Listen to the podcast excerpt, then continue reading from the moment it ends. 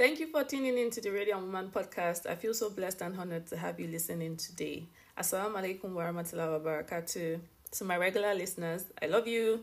To my not so regular listeners, I love you too. Let's make it a habit, shall we? if you're listening in for the first time, welcome. I do hope you love it here. My name is Sekinat Alao, your host on this podcast aimed at encouraging you to live purposefully and intentionally. I am also the founder at Nisabaah, a community encouraging you to reach for the best of this life and the hereafter. Through our events, this podcast, and courses coming soon, inshallah. To keep abreast of our work, please follow us at Nisabaah on Instagram. You can also subscribe to our newsletter where I share thoughts and ideas that I hope will illuminate your mind. Links to both will be highlighted in the show notes, so please feel free to follow and subscribe. All right. So on this podcast episode, I have the super amazing Omodara Adediran with me, and we are talking about the sweetness and discomforts of growing as a Muslim. Omodara Adediran is a communications consultant and creative writer. In the past 10 years, she has led communications for organizations in the public and private sectors, specifically in food, technology, and the health sector. She is passionate about development in Africa and has increased access to social interventions for over 5,000 individuals and small businesses working for the Lagos State Employment Trust Fund. Omodara is the founder of Ibadah Plug, a social enterprise set up to promote lifelong learning in more women. Ladies, my conversation with Omodara, whom I fondly call Omadi, are always such a blessing to me and I hope that you are able to experience the same as you go along today. I have to warn you, though, that this is by far the longest podcast episode yet, but I promise you, there are lots of gems to take away. Get comfortable because this conversation is about to be lit. Assalamu alaikum wa rahmatullahi wa barakatuh, sis. Wa alaikum salam wa rahmatullahi wa barakatuh. Thank you, thank you, thank you for joining, and Alhamdulillah that this is finally happening. As in, in fact, wahala, wahala um, for podcast recorders. honestly, honestly, you all that record podcasts, uh, mashallah. You're joining us soon. You're joining us soon. I know. so. I don't even know. I'm looking to everything. I'm looking forward to everything but the editing. Don't worry, don't worry. That one you can outsource it, but me, Allah make it easy. Don't worry, just start. I mean, I mean. Yeah.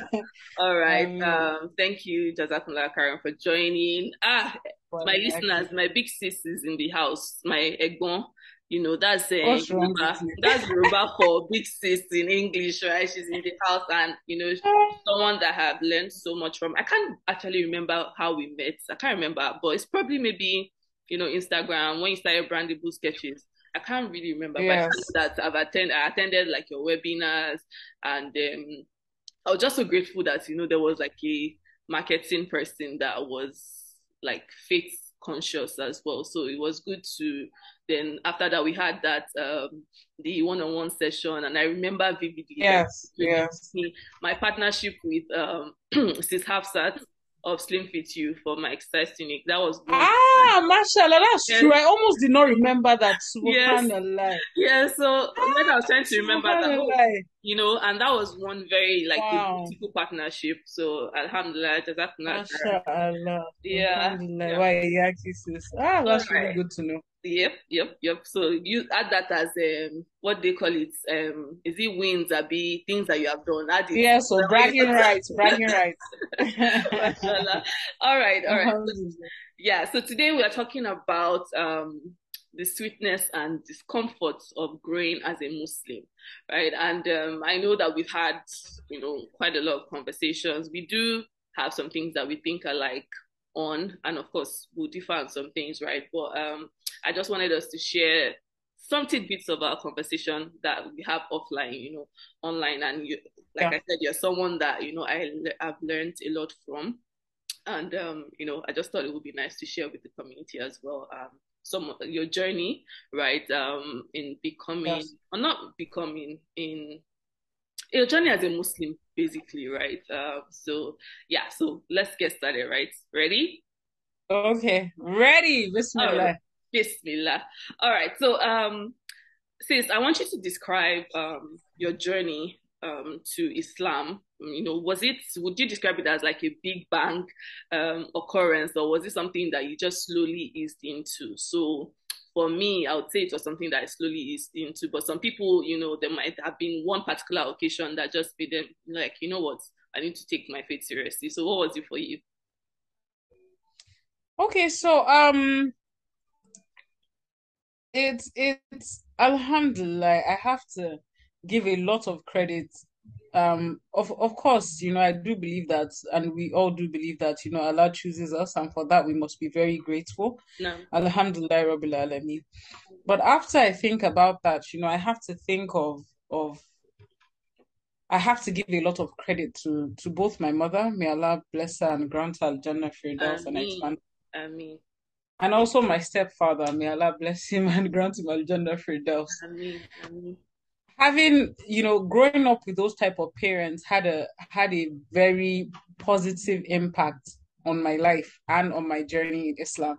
Mm-hmm. But you know, before I get into that, because I know you know we have a discussion around you know growing up and stuff like that. Mm-hmm. So I will mm-hmm. start off with like the defining moments that you've asked, mm-hmm. and two things come to mind for me. You know, apart from you know basically just how you know I grew up and all those experiences, which I can't wait to share later. Subhanallah, I'm so excited to share those. But if if I think about like two or three occasions that quickly come to mind. The first one will be I can never forget. This was in, I think it was in 2017 or 16, um, where my dad had asked me to go to um a it was actually an event put together by Micah and he actually sent me there because it was like one of those single matchmaking type things and he just sent me there and he was like you had better you know you have to make efforts to to meet someone subhanallah so he sent me there and I got there and I came back with a mentor,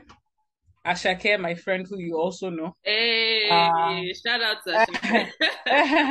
and I think that might also be where I met Ikrama as well, hijab institute, another very good sister of mine. Uh, but subhanallah, the defining moments at that event for me was that I sat there and I met an imam who, may Allah bless him, had such a deep approach and a psychological approach to Islam. I had never met anybody up until then. Um, you know, I, I knew people like our chief imam at the mosque who I respected highly because he had studied in Egypt, um, at Gbagada Central Mosque, then chief imam, um, Imam Samuel. He had studied, um, you know, widely in Egypt, and I really liked his level of intelligence. But I had never met anyone who had spoken about Islam from a psychological perspective and with such great data and research. Mm. And you know, he came to talk. There were two people actually. There was a lady and there was him. They came to talk about, you know, like um, I think he was around searching for a spouse or something like that. And honestly, that's why my dad sent me there. Mm-hmm. But I got there and I was so carried away by his research. You forgot like, research. like, yeah, like the depth of you know talking about your guts and your gut feel and the way our brains work. And I was like, what? Hmm. There are imams who think like this. I was completely You're blown, blown away. Subhanallah. And I left it that day. I remember, Alhamdulillah, that Ashake even, you know, reached out to me because I wasn't even interested in making friends. Mm-hmm. When I got there and I listened to him, he just finished and I was like, Can I have your card? He's like, Why? I said, Because you're going to be my mentor. I've been looking for a mentor. But now that you know, I have your card. You're absolutely going to become my mentor. Subhanallah. And I remember I was so excited. I got back home and he was like, ah, do you want to think about this considering that you don't really know me? I'm like, no, no, no, no. Just give me a meeting. Just give me a number. I'm going to text you. Some, some, some, you know, blah, blah, blah, blah, blah. That I've been praying to Allah for a great mentor and who knew that Allah was even going to bless me with an imam. And mm. subhanAllah, I got back home and I told my dad, Oh my God, Daddy, I met this fabulous Imam. He's so intelligent. And my dad goes, What's his name? I don't want to tell, I don't want to say his name on this podcast because I'm always embarrassing him up and down, and he's a very private person. I think I know the so I'm going to, I think. Yes, you probably do. so I'm always embarrassing him up and down the nation, and he's very private. So I'm going to for that reason, that's the only reason why I will not mention his name. Mm-hmm. And I got home and I told my dad and I showed him his card and I'm like, and you know, subhanAllah, he's so brilliant. My dad said, naughty girl. That's the same imam I've been trying to get you to go and listen to at workers' mosque. Subhanallah. And my truly, my dad had been on my case for years, for months actually. He he kept telling me that there's this brilliant imam at workers' mosque. You absolutely have to go and listen to him. He's so smart. He's so, and I'm like, I'm really going to leave Gbagada to go all the way to the island. I'm like, nah, maybe not, daddy. So when I just showed him his card, he's like, yeah, Imagine. that's who I've been trying to get you to listen to because I knew that you'll be able to relate to the way he Mm. talks about Islam. And he goes, oh, you know, th- something, something, something. And he's this your um, like my uncle, his friends, um, Imam, oh, blah blah blah blah. I was like, Subhanallah. And I texted him immediately. I'm like, oh my god, my dad knows you, and this and that. And it turned out that he was he was who my dad had been trying to get me to see, which was a saving, you know, which kind of helped me to save face because then my dad Mhm. wasn't so mad at me that I didn't meet one, not even One one, boy there potential spouse. because I was too carried away. Because I was too carried away with the imam. But Mhm. him being able to link, you know, psychology, like psychology, and you know, also being able to be a HR organizational psychologist himself Mm. and a HR director who is so grounded with Islam completely blew my mind. And it like hooked me. And I was like, okay, I kept that. Then we started the mentorship journey and he was then asked to speak at a camp type event. This was Okay. maybe in 2017 or something, eight, maybe six months or maybe, you know, around that time after we had Hmm. started this mentorship journey. And because he also happens to be a coach. And subhanAllah, it was, you know, the speech he delivered there, it was the famous Steve Jobs commencement speech at, I think, Stanford or so. Have you listened to it? Um, I'm not sure. I might have, but Subhanallah, I have to send it to you. Mm. Subhanallah, the one about connecting the dots. Oh my God, I am so. It's like one of my fave. As in how Wow. Subhanallah, I can't believe I haven't told you about it. Anyway, no wahala. I'm going to send it to you inshallah after we're done recording. Inshallah. Inshallah. Yes, it's it's amazing. So he picked that and used that to run a mentorship session at the event. And guess what? He made me do it with him. So it was like an assignment. I went through it. We broke it down. We related it to the Quran, and then we delivered it Wow. Sekina, my mind was blown. As in to be able to relate with Islam in that manner, I was completely, I was like, subhanallah. Hmm. So I had that somewhere as well. So then, you know, he would give me books to read, he would give me things to watch. Some of these things were even very mainstream, but being able to connect them to Islam To was really the sweet spot. You Mm. know, so many things. I remember when I was battling with, you know, leadership and the kind of leader I wanted to be. He Mhm. he, he just honestly, may Allah bless him. May Allah bless him and um record this as you, you know a good deed and and and grant him Al Jannah Firdaus, even though he's alive. I mean, So um that was one of the moments. Another moment, another defining moment for me, you know, that um really made things just s- strike me mhm. was I attended a Tahara collective thing. I think this was in 20 maybe 2017. Honestly, I'm not really good with dates. Mm. And it was um I mean I can mention this person's name. By the way, I'm just gonna do a plug. I'm sorry, but if you ever want to learn Arabic, you should just, just contact Jubril Alao. You know, Ustaz Jubril Alao is he's a shiznit. Just just go to, heard, to study If you want to Arabic. Arabic. Yes, yes, he's he's amazing, mashallah, he's amazing. So I attended a thing. He did a, a, a class with Tahara Collective, and um, before he even and during that time, he also did one with Micah. And I remember that he gave a lecture where he was, man, the, the shades were real, and he was like, "You people invest so much in education, in Western education. That all that is great. He too, he has great education, but Mhm. we never invest in our akhirah. Uh-uh. We don't save for it. We don't have a budget for it. We just leave it to chance. We leave our Islamic Mhm. knowledge to taking things from khutbahs on Fridays or watching free videos on YouTube. Mm. We don't consider it as something that we should invest in. And around this time, by the way, I was investing heavily in pounds to try to get my diploma in, So in it I was think, marketing you. communication. was so it hit home. you. So I was like, yes, shade received The shade was this is heavy. my sub. I take it. I take it. I take it. You know? Yeah. I remember that he finished the session that day. He also spoke about the love of Allah, which I was also familiar with because my Mhm. mentor then, um, had also, you know, really given me such a different view of Islam. He had he had broken down all those things I had around, you know, people telling you about hellfire. He didn't mm-hmm. have that perspective. And one thing that I remember that struck me, um, one of the things, you know, Ustaz Jibril said a lot of things during those sessions, which I still remember vividly. Because mm-hmm. after that time, I also took a course with him um, on Tazkiyah. But he had, you know, his his um, approach to you know this concept of you know uh, of Allah's love and it was just amazing. I could relate because my mentor had already, you know, helped me to break down all the barriers around, oh, you go, go to hellfire if you don't do this or that, mm-hmm. you know, which is, you know, sometimes emphasized.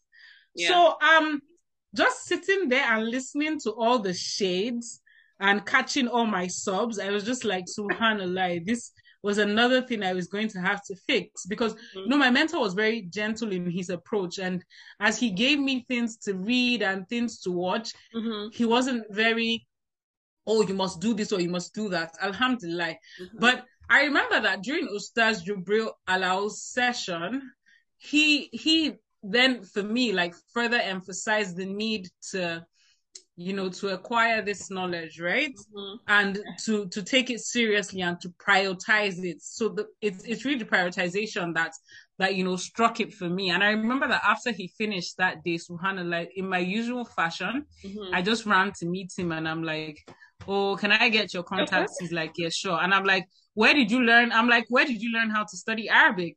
Mm-hmm. and you know where did you learn? Where did you learn this? So i just kept asking where did you learn this? Where did you learn this? And he, as he was telling me everything I noted everything down.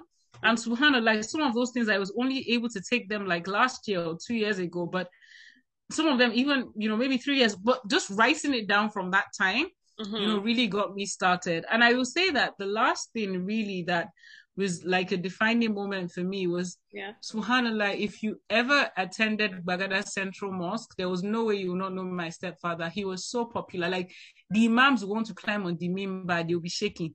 Because ah. if you go and misquote one verse, or you go and miss, he will, he will say, excuse me, he can say, excuse me, and, you know, tell you that, nope, that's not what this thing means. Are you serious? You know, so just also having that knowledge. Yeah. Like, for example, during Ramadan, we will be running up and down.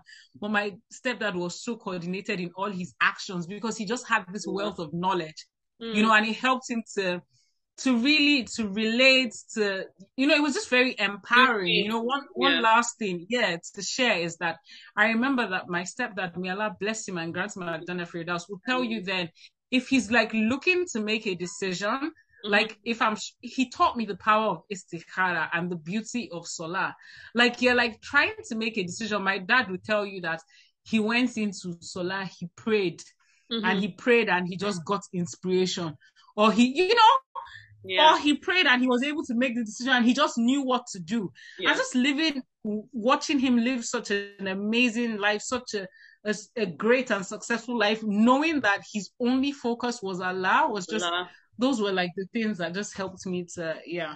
Yeah, really, yeah, those were like moments to, to do better. Yes. Alhamdulillah, yes. mashallah, mashallah. That's so um, lovely and inspiring to hear. I'm going to tell everybody that I know that if you have an ustaz that is Omodara is going to come and harass the Ustazi and yeah, she connected with Omodara is For sure. So, so For sure. Even when I take my classes like in Rabata, the teachers know me. Like one of my teachers, I'm like, I got her contact. Till now, I'm still like, excuse me, answer, please, you have a, a response to this? I'm trying to do this. They know me. They know me. So, even in production, they know. Um, it's a good um, attitude to have. And it's actually a strength because someone like me, I'm not like that, right? And um, it will actually benefit you. Um, Bi'idnillah. Bi'idnillah is a very good attitude to have and something that I think everyone should work on. Um, once you can, if you have people that you can, you know, ask questions that can um, provide yeah. valuable insights for you. I think that's a very strong resource that you can have um, as a human being. So may Allah make it easy for us and may Allah help um, us to only be in the circle of people that would, um, you know, help us towards um, um, goodness, inshallah, inshallah. Amen. So, you know, I know you, you spoke about growing up with your mom and your stepdad. May Allah be pleased with them and may Allah forgive them. Um, so I'm um, how was growing up like for you? um, as a young girl in a Muslim home and in a society like ours. So I know Nigeria, Nigeria is like half Muslim, half Christian, I think, by stats and all that. So what was it like basically growing up? And I know that some of us, at least I speak for myself, growing up, my my um, parents weren't so, um, should I say, grounded um, in Islam, which is another story entirely. But you know, I'm just curious to know how was growing up like for you. So, Alhamdulillah, what I would say, I mean, and I will relate this directly to Islam because you know that's what you asked. Mm-hmm. I would consider it to be amazing, and I will tell you why. I feel like I was very blessed growing up, and that's because my parents, for me, embodied Islam. They were less, oh, go and pray, go and do this, and they were more, oh, they're living such an amazing life. What's the secret to their success? And mm-hmm. that turned out to be Islam. And for me, that was so empowering because my mother, for example, till she died, probably didn't even speak a word in Arabic. Mm. But every time I think about the kind of life she lived, I just realized what an amazing Muslim she was. And I pray that, you know, Allah truly helps all these good deeds to weigh heavily on her scale. You know, she, my mother starting out was one of the most charitable people I know till date and one of the most humble people. My mother, in fact, the, the mechanic I still use now was my mother's mechanic.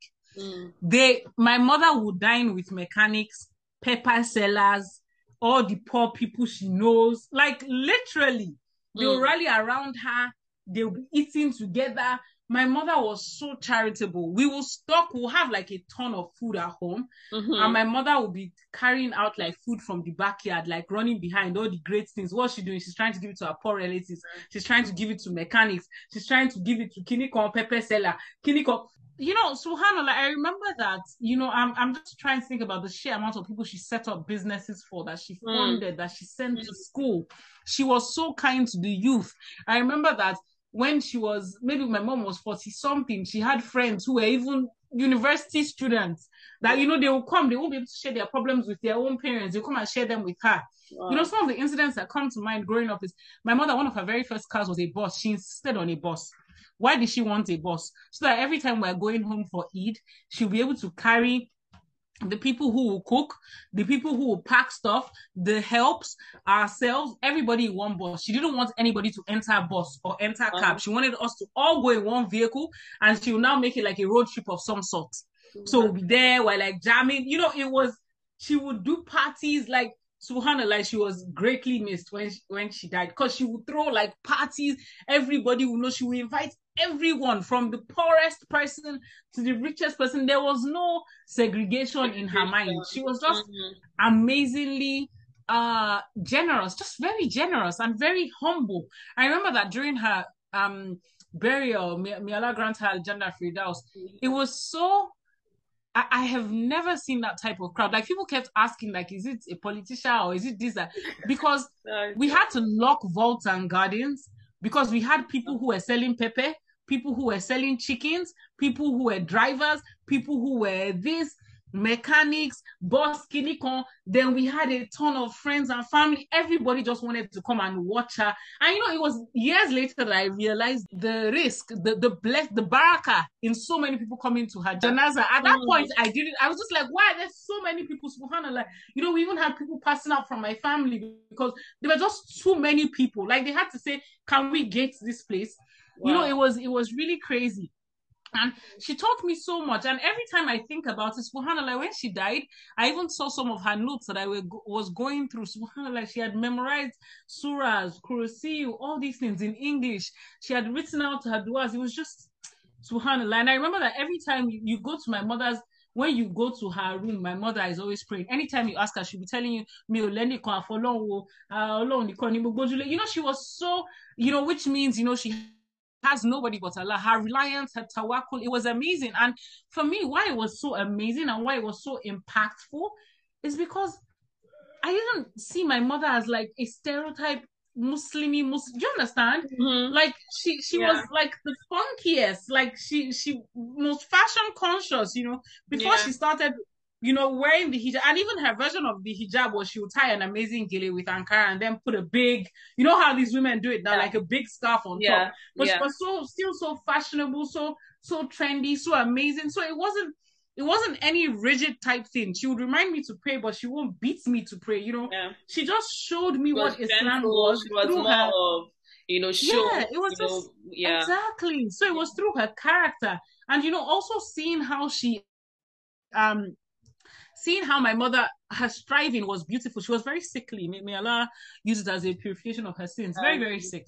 but she was so jovial. She was so happy she always wanted to make other people happy. And another thing I found so amazing is she struggled to try to read Arabic pretty much till she died. She was always taking one Arabic class or the other. She would run away. She would say, I just saw it's not my style. She would do this one, you know. But that journey, she just kept at it and kept at it. And I just found that so beautiful. Yeah. And then my stepdad, on the other hand, was just very I, I liked the fact that first of all, he had a very high level of religious religious tolerance, which I loved. Mm-hmm. He had friends who were Christians, he had friends who were of other faith, and there was no bad blood between them. I really liked how he was able to manage that um, relationship. And I also particularly liked how how he was so um, philanthropic to Islam, especially in his village, especially in his community. Mm. If my dad lives in this estate, everybody in the mosque will know him. Like he had so many things. I was reading this story yesterday of some man who who detected that people were stealing money from the Sadaqah boxes in the mosque. Mm-hmm. I think in Abuja also. And subhanallah, I said, This is my dad.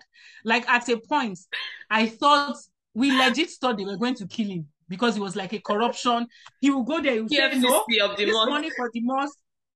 I'm telling you, he was so professional. Mm. He's like, put the imam on a salary. It's a professional expertise. Put him on a salary. This is very mm. different from Sadaka. So he was so he was so involved. He would audit accounts and he detailed. Would, mm. Yes, he would always pay his zakat. I remember that for sure. He would audit accounts in the mosque. He was very coordinated in his efforts. Like in his budget, you know, now that I'm even talking to you, a lot of things are coming to mind. Like, for example, in his budget, there are clear Sadaka things there, and he will start from his family. He mm. sent so many of his siblings to school. I think he pretty much maybe sent a lot of them to school. You know, his cousins, even people from from our family, you know, he would do yeah. that. And then his involvement in the mosque is something that, you know, I just pray that Allah also blesses me to be able to do because he was so involved. You know, my dad would go to the government to secure land for mosques. You know, he would work on their surveys. He was just um, and this um so by surveys I mean um he was a surveyor, so like land surveys and stuff like mm-hmm. that. He was yeah. just so involved. You know, for years at Gbagada Central Mosque, like Lato Quadri was done in our house for years. Mm. And you know, we will cook all the food, you know. So how do you not love Islam from a background like that? You know, I mean, I was lazy with a lot of things. Yeah. Just like you know, a lot of I, you know, a lot of teenagers were mm-hmm. foolish, even I grew up pretty fast, but I mean, you struggle to pray, I had all those struggles without a doubt. Yeah. You know, in fact, they, they, they, they, they loved Arabic so much that they didn't even take us to a madrasa. We had home teachers. You know, everything was just so, it wasn't, we had no excuse to not, not be better. better yeah. And I liked the fact that it was very, it was evident in their character and it wasn't go and do this, go and do that. You know, I, I really love that. You know, like I said, I, I love the way he got inspiration from his prayers. I love how I just I really love the involvement with the community with the, mm. my dad. You never, never. I don't think there was ever a day my dad owed estate dues. You know all those things. Yeah, he was so diligent. He had, hmm. Yeah, he he would do even contracts. My dad will not. If you borrow money from my dad, then he will write it down. Both of you will sign. Like you collected 20k and you return it. You know, he was, if you think about the thick of business and all these things, I realize that these are values that they embodied. Subhanallah. Mm. And it's just so it was just so inspiring for me, really. So even when I started finding my path, I remember my dad would say, "Go to Micah." You know, I remember, you know, there were other organizations, but he would say, "No, no, no, no, it's Micah that is similar to the kind of things that you will like. Just go there, cause yeah. You know, so go there. You see type of people that you want to talk to. So just that. Yeah just those values for me yeah mm, they, they stay they stayed with me till till date so yeah and i think everything you've said so far reminds me of I don't know if, it's a quote, but it was a conversation that I had with one of my friends, and she she told me that you know a child would always go back to what they know. So even if they yes. they go astray or they go like absolutely, they will always come back to what they know, and that's why it's very key yes. that we show them you know um exactly good, good um representation of whatever it is that we want exactly and that's take it till now my yeah my mother passed in um you know that was 2020 um 20 um i literally just forgot i think 2010 okay. or so but till now till date i still pull on the things that my mother would have done mm. if if you know if i'm lazy to go to my aunt's place i will ask myself ah, well, but your mom is like this. You know, if I want to give and I'm like I'm like, no, till now, I still pull on a lot of things around her character, a lot of things around. And, you know, I, I just want to touch on this. For me, that's even a more powerful way of Sadaka Jariah because my mom doesn't need to appear in a dream to me for me to remember her. She's so she's so um part of your life like yeah that i remember her all the time. Like literally last week i was still thinking about i mean i was just having a meal. I was having a meal and just the kind of meal i was having the way i was eating it the way i arranged my budget reminded me of both my stepdad and my mom at the same time. And i was there sitting down and thinking about both of them and making dua for them. So they don't need to remind me. Nobody needs to tell me, oh, your mom is dead. You should. I don't even need to go to a lecture for any of those things because they already like I feel like you know they're so close to me, and it's just a matter of oh, I'm still in this realm, and, and inshallah, you know, we'll be reunited at when Allah Allah mm. says it's best. So yeah, I mean, that's such a beautiful. When people talk about legacy, that's such a beautiful legacy to leave. Like Ah, no caps. Alhamdulillah. Um, I, I feel so. I don't know. I, I even feel like a bit emotional thinking about it, and I pray that we can be like that to, you know, our kids uh, as well and the people around us. Um, may Allah make it easy for us. All right. So. Yeah, so you mentioned that I mean, as growing up as a teenager, as adults, um, a young adult, right? Um, we were it's normal for teenagers to just want to rebel or be lazy and all that you know, feel smart and all yes. that um how did you deal with the reality so when you started getting you know um more grounded in Islam, as in taking your, your faith seriously. How did you deal with the reality that you had to make some changes? I don't know if the lifestyle change was like major, right? Um, some people mm. like a total 360 degree, right?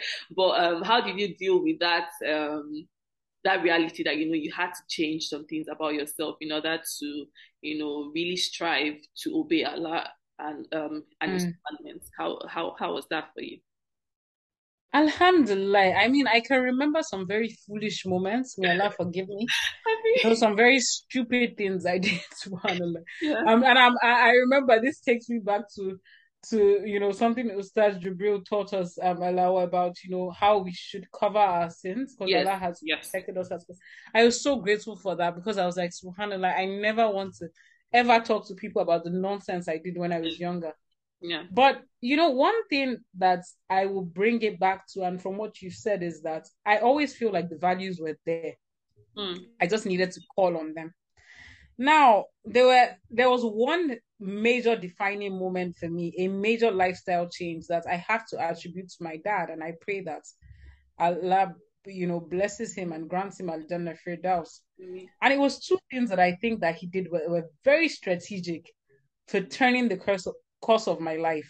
Mm. The first one was when I was in university. I think my mother had promised me a car. Okay. And honestly, if you if you were in if you you you know it, it, was a big deal. If you had like a car in school you were like a big girl. Big girl so big girl bought me a car girl. because exactly and she had bought me a car because honestly i was so well behaved. Mm-hmm. um you know to an extent I, I, had my nonsense but i was largely well behaved. I always had my conscience. So once the thing is pricking me like this uh, in fact they want to look for the person that wants to confess of who ate something else it's me once they say Dara, my dad will just call me to the corner. My mom, Dara, oh you know I won't something that will embarrass me. Like, yeah, is this person that took it? Is this person that took it? You know, so you know, oh and my mom had also instilled this amazing savings habit in me. Mm. So I and they had also taught us things like contentment. So I I had so much money university, you know, because I kept so, so much money I spent within my means. You know, I was just so filled with contentment that she was just proud of the child she had, basically. Mm-hmm. And so she, I, I, think it's a combination of a lot of those things and whatnot. She shot bought me a car, and I, I, you know, didn't like driving, still don't. uh, so I didn't drive it. I just used to. So I used to have different, you know, like guys like take you around. Yeah, yeah, yeah, yeah. And my dad was so irritated with the nonsense life and you know those people, and he, you know, felt like and he just felt, you know, it didn't make me very humble. That I, how much was I even earning? Even if I had money, I wasn't earning yeah. anything. So how can I, you know, be driving a car? Almost he sold the car. Almost that sounds like my dad. oh, by reputation, Bam! It, it cut, it like, your your cool, cool, cool girl status. It, it shredded it. I'm like, you must be kidding me. Like he literally just took the car. Like I parked it one day. I think it was one day one of those annoying boys had come to drop me. You know, mm-hmm. he just sold it. I was so crushed. Wow. But you see, it brought my ego all the way to the ground. That's like correct. because my dad was one of those people that I remember when I got into paid employment mm. and they're like, oh, you need to start retiring for your expenses. And we had so many colleagues who struggled with, you know, not returning company money. Mm. Seki, at the age of 21, it wasn't a big deal to me. You know why? Because I've retired all my life. If I buy textbooks in school, I write down, I had a budget in, in university. Mm. I'll write down all my expenses. I'll tell my dad how much I spent with receipts and mm. I will return the change. You so all the retirement they used to shout about at the office was a walk in the park for me. Hmm. Because he had taught me accountability at such a young age. And my dad never stole money. Like my parents were not thieves. So it's so difficult, you know. I, mm-hmm. I can't say, oh, you know, this company money, Osheku Mono. It's yeah. those are things that inshallah, you know, will never be me. I mean so mm-hmm. So it just brought such humility to me after he did that. And it was I realized looking back, I realized how how humble that made me because my dad never wanted us to be in school and be bragging on top money that he made or my mom made. Yeah, not any. Who are you that sit down. You. Yeah. Or when he sit down, like my dad, subhanallah, him and my mom would travel to different places during summer. Mm. Seki, I think he only allowed us to start traveling when we graduated from university. Oh my god. My mates would be flying to UK. My dad would say, You fly to UK to based on what? She want to end or what? You know what he would do? They will now go and say we should write lists. They'll buy us books, they'll buy us. So we're so exposed. Well, but mm-hmm. we're exposed based on all the things they they so for example toy story harry potter all the enid blyton series you can look how to make a something science in the house we knew all those things based on all the stuff they used to bring back from the travels. But the travel, ah, they beg. No, they like he did not agree. Yeah. Like my, he was like, no, no, no, no. You know. Yeah. And I see how a lot of those things shaped me because, of course, he also taught me delayed gratification. You know all those things. Yeah. And another thing that you know, I also really remember before I really get in, in, into this. The second thing was I used to work in the entertainment industry, subhanAllah. So mm-hmm. in school, I was a radio presenter to start with. So I worked on the school's radio station. Everybody knew me. I used to MC in events. Mm-hmm. Then I started managing artists. You know, then I started managing Kidiko actors. My mm. dad was just looking at me very ah my dad subhanallah me I'm just like kini tó ń yes but he never said don't do it o. Yeah. in fact bá tún sọ pé mo tún lè sọ pé mo ṣe listening party they come to the terrace he will not say anything. You see, mm. after I left school like this, he just said, It's okay. What do you want to do? So I said, I want to go into entertainment. You know, I even had an offer to work in a radio station. I said, ah, I don't think that's a path you should take. I was like, Oh, no, you know, I want to do this. I want to manage a top artist. He just said, No problem. You know what he did? He got the family lawyer and he asked the lawyer to draw up contracts. And he said I should go and give the contracts to all my talents. And if they sign it, we can continue working together. Guess what? None of them signed None it. Them he said, so that's the end. You don't run a business, wow. you run a charity organization. Go and get a proper career. Wow. I'm curious. I'm just like that. I'm not I'm not understanding. And it wasn't a contract that binded. There was nothing extraordinary in the contract. The contract just stated that I'm your manager and this is how much you will pay me for your service, or I will get this percentage of the earnings. And they could not. I had spent so much of my money investing in all these useless enterprises. But my dad knew that there was no way he would. I mean, he had used stories, used all sorts. He was like, "But you were not listening. He was not entering." I'm telling you. So he just simply did that, and you see, I was so heartbroken mm. that the people that I had invested so much in didn't want to invest in you as well. Do you understand? I was so broken. So he now came in to mend that brokenness sure. by putting me towards a career that will be profitable, sustainable, and that will be pleasing to Allah subhanallah. Such a beautiful strategy. As in my mind, I'm, I'm like, yes, I, am jealous of you. I was like, he just rewired my life. Mm. Like he rewired my life. And I remember that even till now, before my dad died, mm. you know, he passed away about two years ago. And before he he passed away, you know, all the things he was telling me from like 2016 was I've seen like the toxic work culture of so many corporate environments. And because he resigned from the government, okay. obviously, because of the corruption and all the nonsense. Yeah.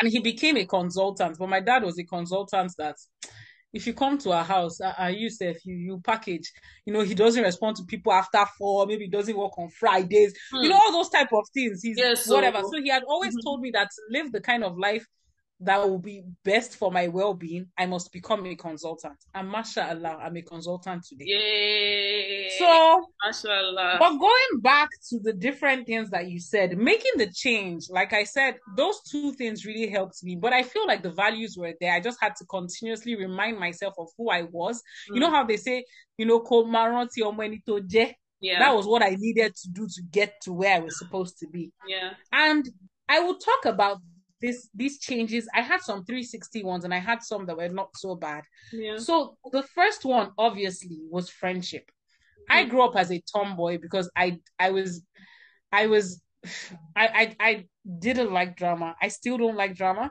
Mm-hmm. So I can't deal with the energy of oh you didn't reach out to me today or I, I, right?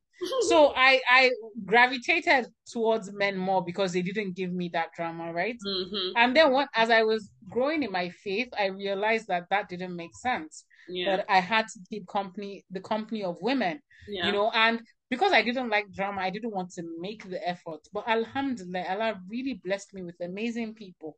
Mm-hmm. You know, He blessed me with really great friendships. Um, and I would say that these friends were really amazing people. People like even Ashake, may Allah bless her because I, mean, I don't feel like I'm every time I think about my friends, I don't feel like I make as much effort.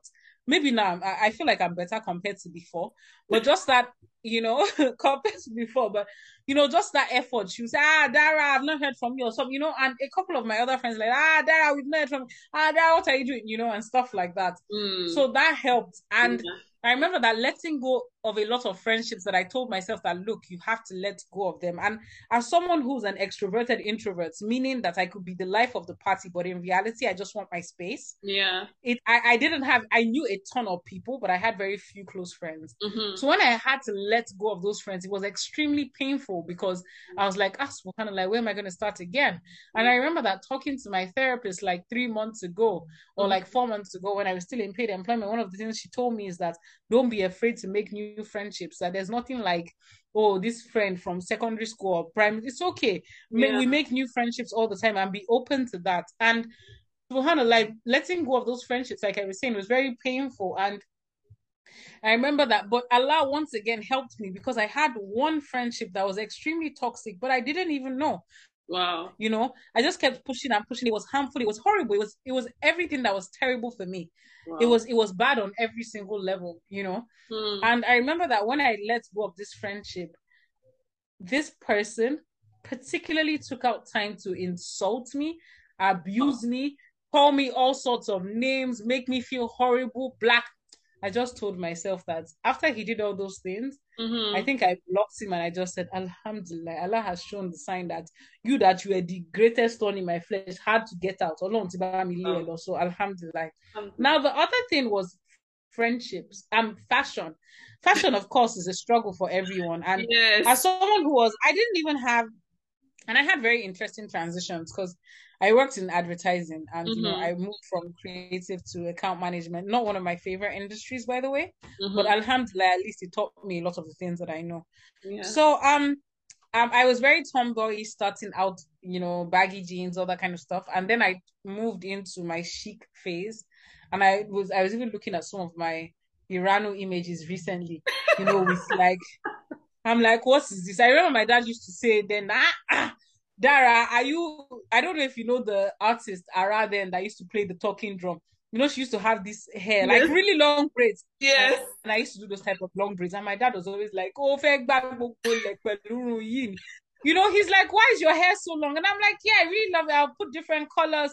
So I had like a two year stint of that kind of phase. Mm-hmm. And now transitioning from, oh my God, you're so pretty, or oh, you look so good, or your legs are so fresh. I, you know, all those you can imagine the the sheer amount of, you know, just letting go of all the that struggle. Um, mm-hmm. Do you understand? Yeah. But alhamdulillah, like, once again, I feel like my values helped me because I remember that when I want to wear ridiculous stuff, I would have to be hiding in the house. Like when I'm leaving the house, I'll be pulling it down because my dad would be saying, you know, he he never said we should dress like this. Yeah. But his own sharp decent. Don't sit down and it's a yeah. mess. You know, stuff like that. Yeah. But then I have to give a lot of credit to some people. Mm. One, till date, I still remember some of Oyinkan's sessions. May Allah bless my sister. I mean, Interestingly, we were actually in school together, you know. Oh, but um yeah, but we're not as close in school. But she was okay. um roommates with a very good friend of mine. Okay. But anyway, um, in fact, no, some of my very good friends. So, you know, I still remember till date how she did. I think the session was about you know modesty and how we do it for the sake of Allah. Until now, I still remember it.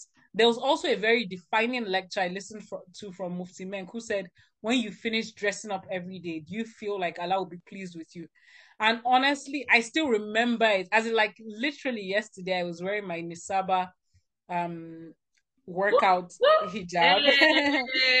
well, workout hijab and you know, I was just like, ah, you know, because motive, you know, pull it and pull it. It's it, my, you know, my hair is a little because ah, I feel like when I'm jogging or walking, my hair will be showing. And I'd been lazy about it. Yesterday, I was like, nope, will Allah be pleased if this is how you go out and people are seeing Boko Bersin inner capsi. You know, so Mashallah. till date I still remember those things from Oyinkan and um Mufti Menk. But I think one of the people I want to give the most credit to for the fashion bit of it is my dear friend Ikrama. May Allah bless her in um, her affairs. I mean, Ikrama till date, nobody can tell me nothing. I don't care where the hijab company is. Till date, she's still the most creative person in in hijab styling and hijab creation. Nobody can tell me. People are so different people to me. I'm like, mm-hmm. nope, very creative.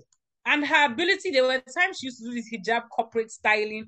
There were times when I remember she helped me from cap mm-hmm. to turban, from turban to scarves. I still have her scarves till date you know, because then I remember that I'll tell her that rapping you by me. Till now, I don't like. So I'm like, I can't do this rap. It's so inconvenient. She's like, as in she'll see me at the event, wrap my hijab for me. She will make the ones that I'll just tie at the back and throw over my neck.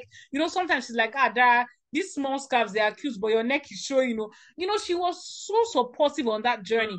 She made me caps that were colorful. She made me turbans. When I said, ah, this one is hurting my head, she'll make a big one.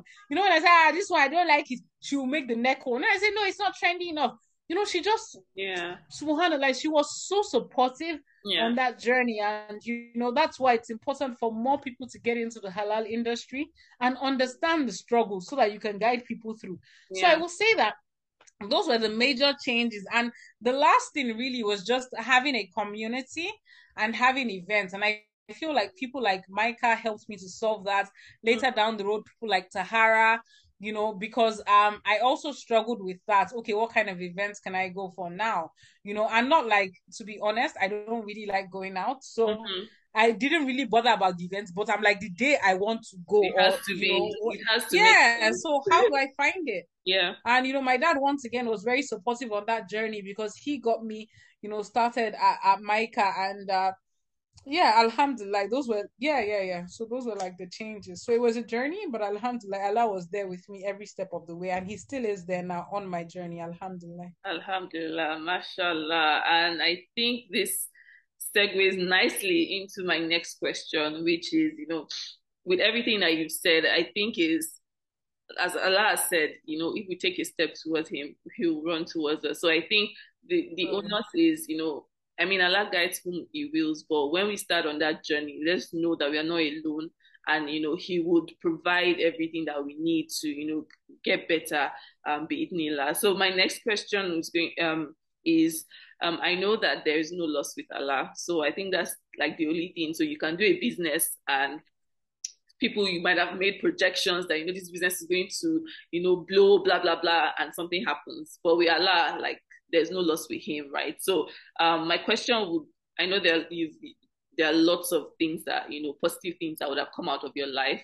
Um just by being you know more um, intentional about your faith but what would you say maybe just one thing that has been like your greatest win that you can remember um, now on this journey what would, what would you say was is your greatest win? Mm. are so many of them. Mm-hmm. But share like one because I, I think the maybe the one of the major ones at least that I will go in on probably is peace of mind.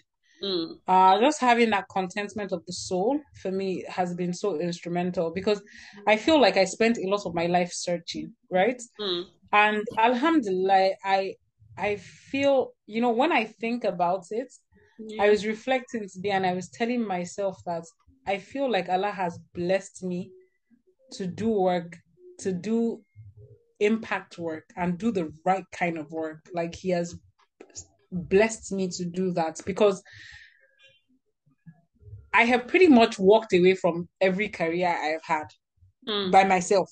Not not oh the circle. You know, I've I started off really well. I grew very quickly, mm. you know, during the, through the ranks very quickly. As a copper, I was already, you know, in the system, already a high flyer. Mm-hmm. But I was always just searching. I felt like I was always searching for that purpose, for that peace of mind. Like mm-hmm. I was, there's always there was always a race. You know, this crazy rash race yeah. that you have, like You're in corporate settled. culture. You just feel You're like not settled. It's always like there's something, there's something, there's so you know that race is just so annoying. It gives you anxiety, it gives you palpitations. Mm-hmm. It, it just you can make a ton of money and be traveling the world. As in, I've I've had jobs where I could sponsor myself anywhere. You mm. know, I could go on trips. I could, because I just was never settled. You know, mm. I was just always searching, and I didn't know what I was looking for. Yeah. And I feel like when I came, you know, when Allah blessed me to come to Him, it's it just gave me that sekina. Okay, but just, yes, you just mentioned my name. Just your full chest. Yes, it just gave me that sekina. Subhanallah.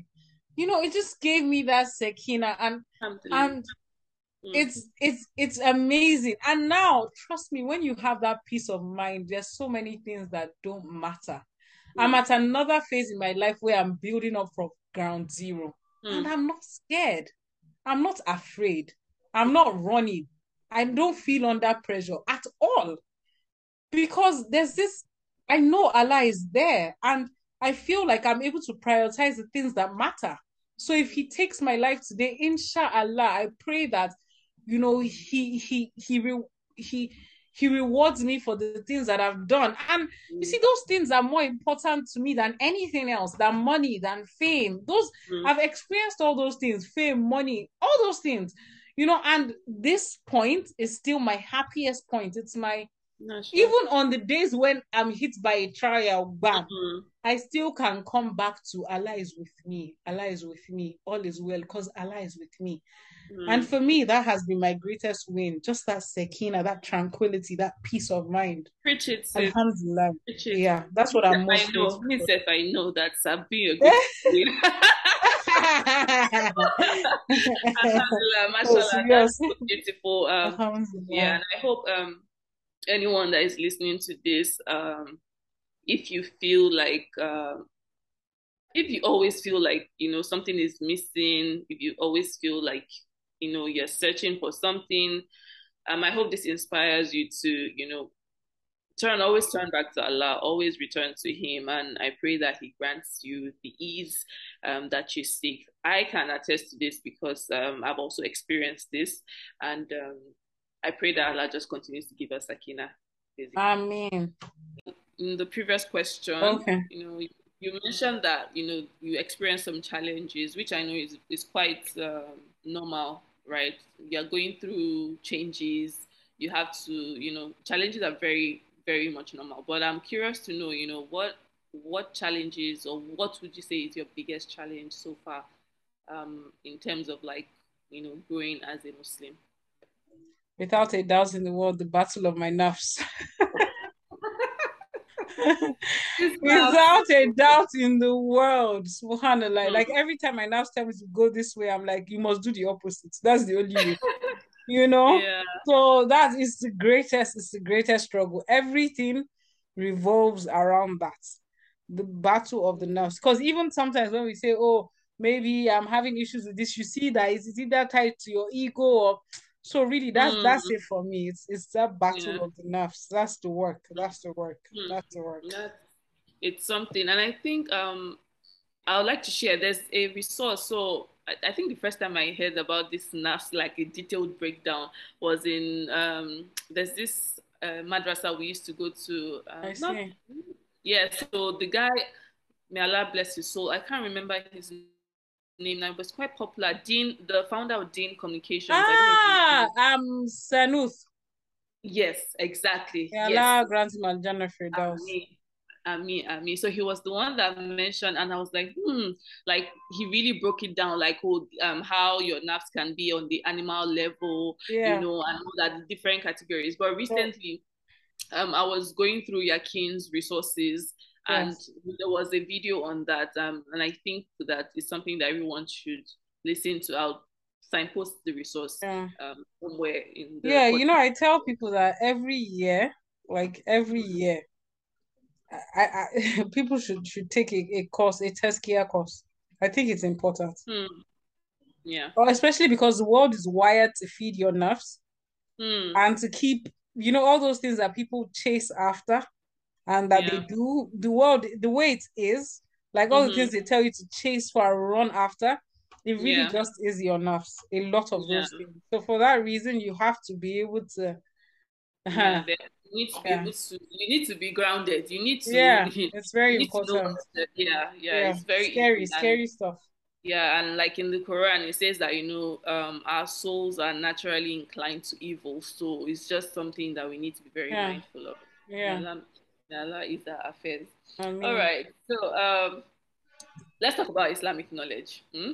so i know that you know you're very passionate about education in general because I see your work with um, Slum2School. Yeah, that's something else that I that when I got to know you as well, right? So I see, I know you're passionate about education in general, um, but I I want you to I want us to talk about Islamic knowledge. So I know you recently um, founded Ibadah Plug, uh, mashallah, and um, I'm excited for what you guys have in store for everyone.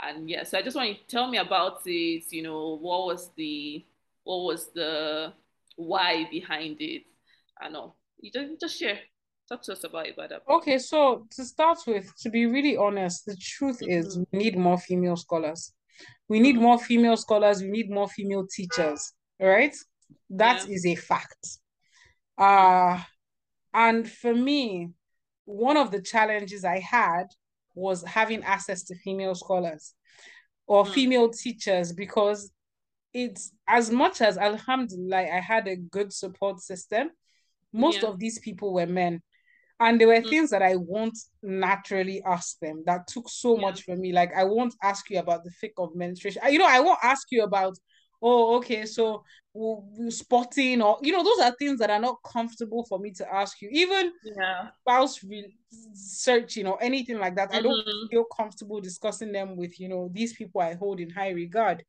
yeah. And then I also noticed that there's always a difference when you're learning things from people who look like you and who understand your experiences. Always a difference. Definitely.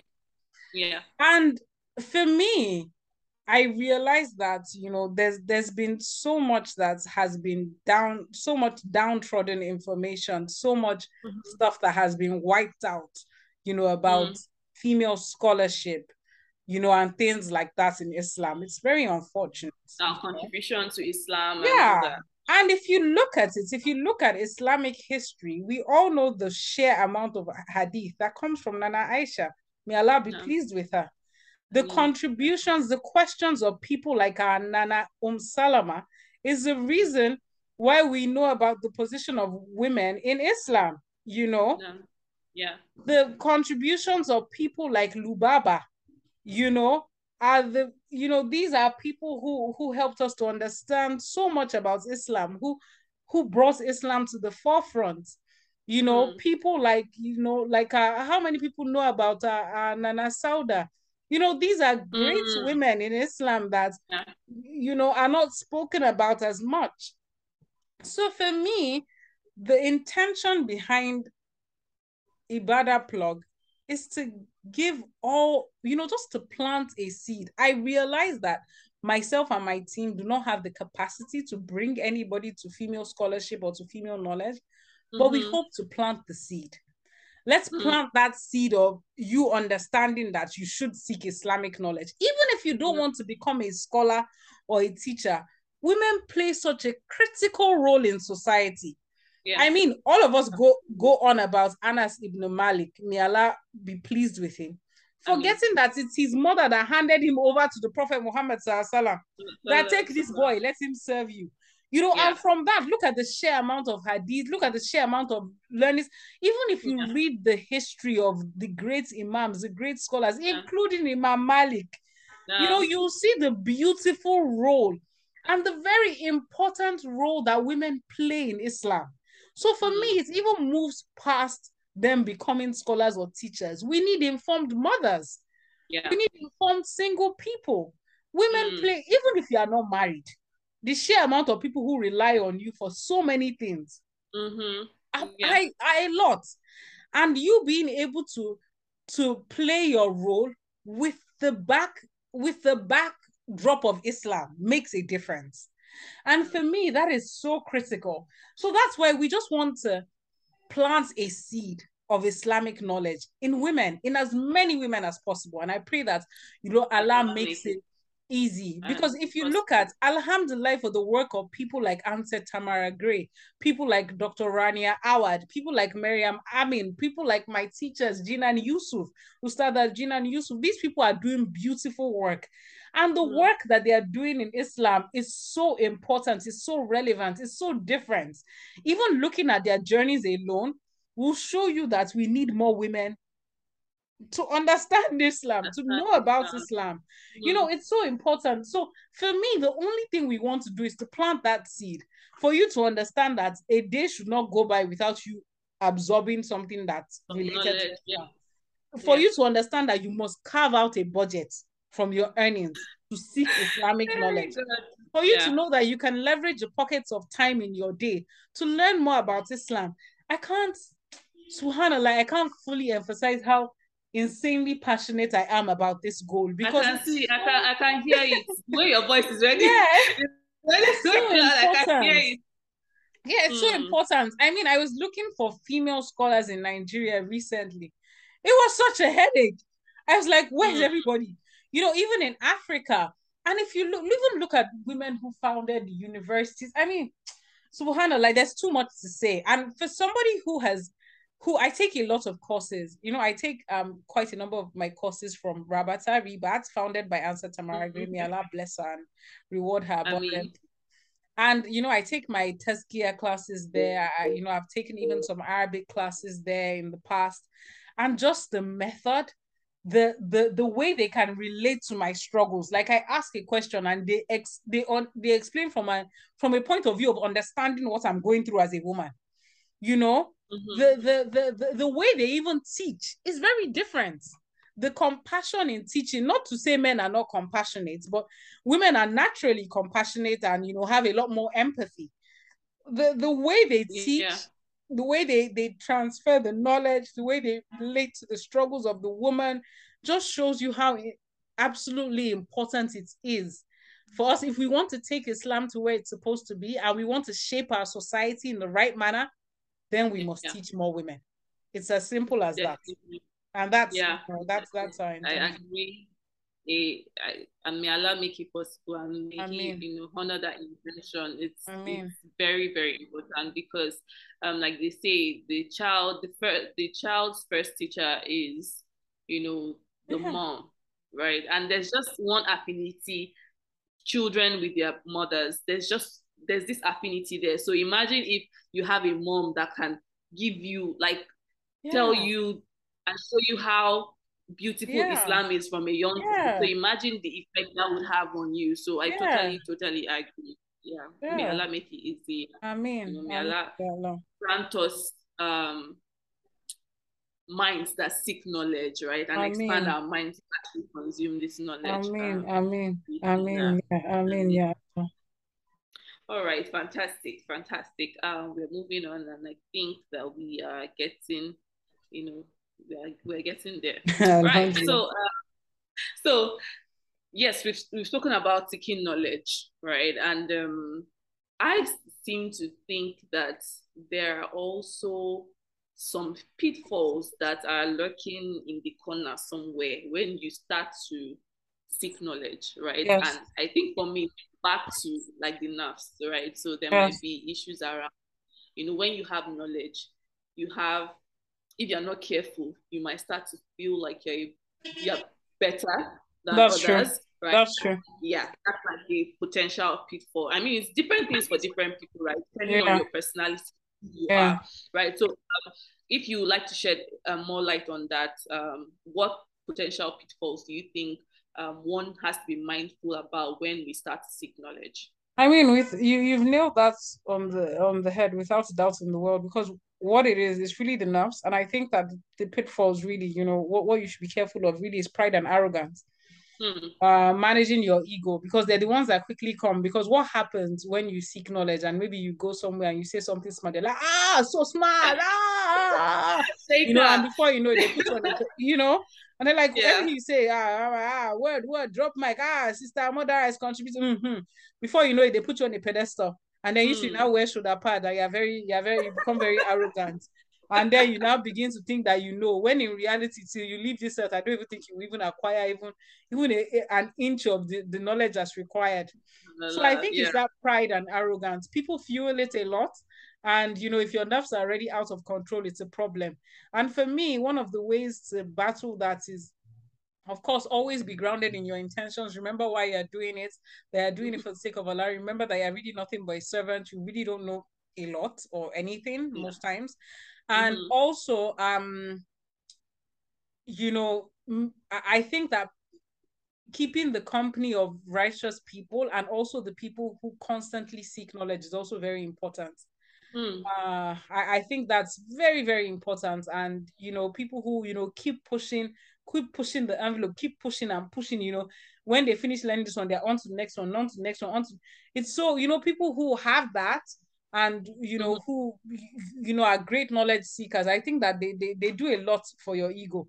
You know, it really helps yeah. you to, to, bring you down to base level and yeah. make you understand and see no room for shoulder pad here. Just, walk normally, walk humbly. You know, so yeah. I think that, yeah. and of course, also asking Allah to always, always help you to manage your shortcomings and all that. But you know, those pitfalls, they're really pride and arrogance. It's all around the nafs, and that's why you know, tazkiyah is so important. It's a continuous journey. Mm. You know. Yeah, thank you. so And you know, something I really want to uh, emphasize here is, you know, always have a learning mindset.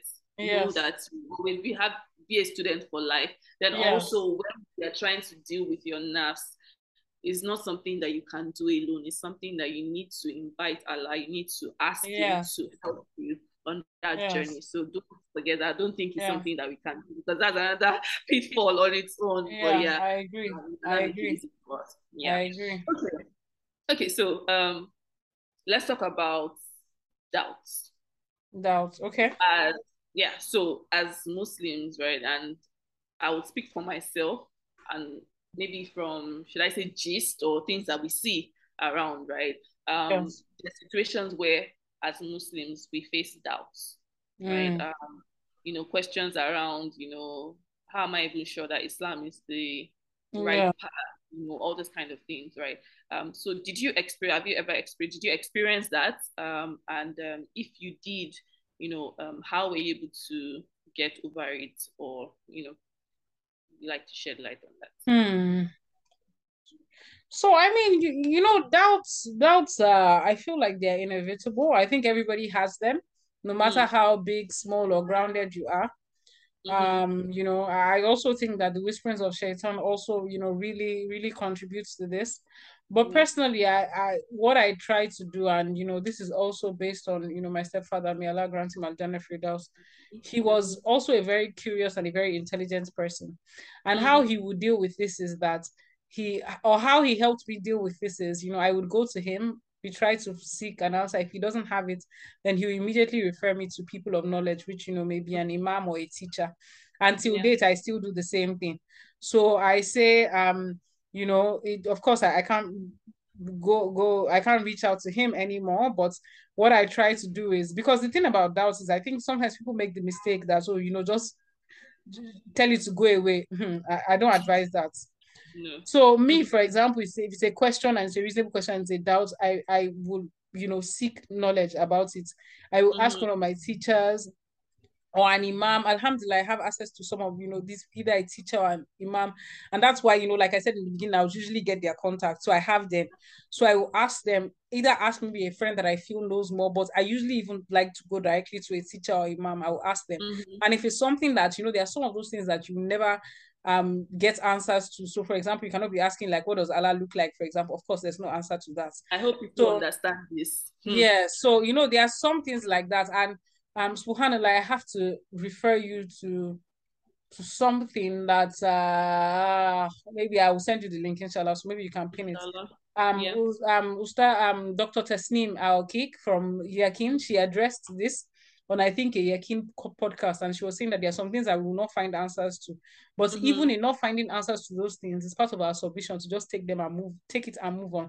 So the things that they tell me, there are some things that my ustazes will tell me, or ustazas straight out, they don't know, or there's no mm-hmm. answer to it. I'll say, Alhamdulillah, move on. That's the end. And I try to, you know, I'll make dua to Allah you know, try to get it out of my system immediately. Yeah. But the things yeah. that there are answers to, you know, I would always ask. So my my go-to is to ask people. I just try to ask people that I feel that you know are people of knowledge. So I just ask them. That's what I try to do.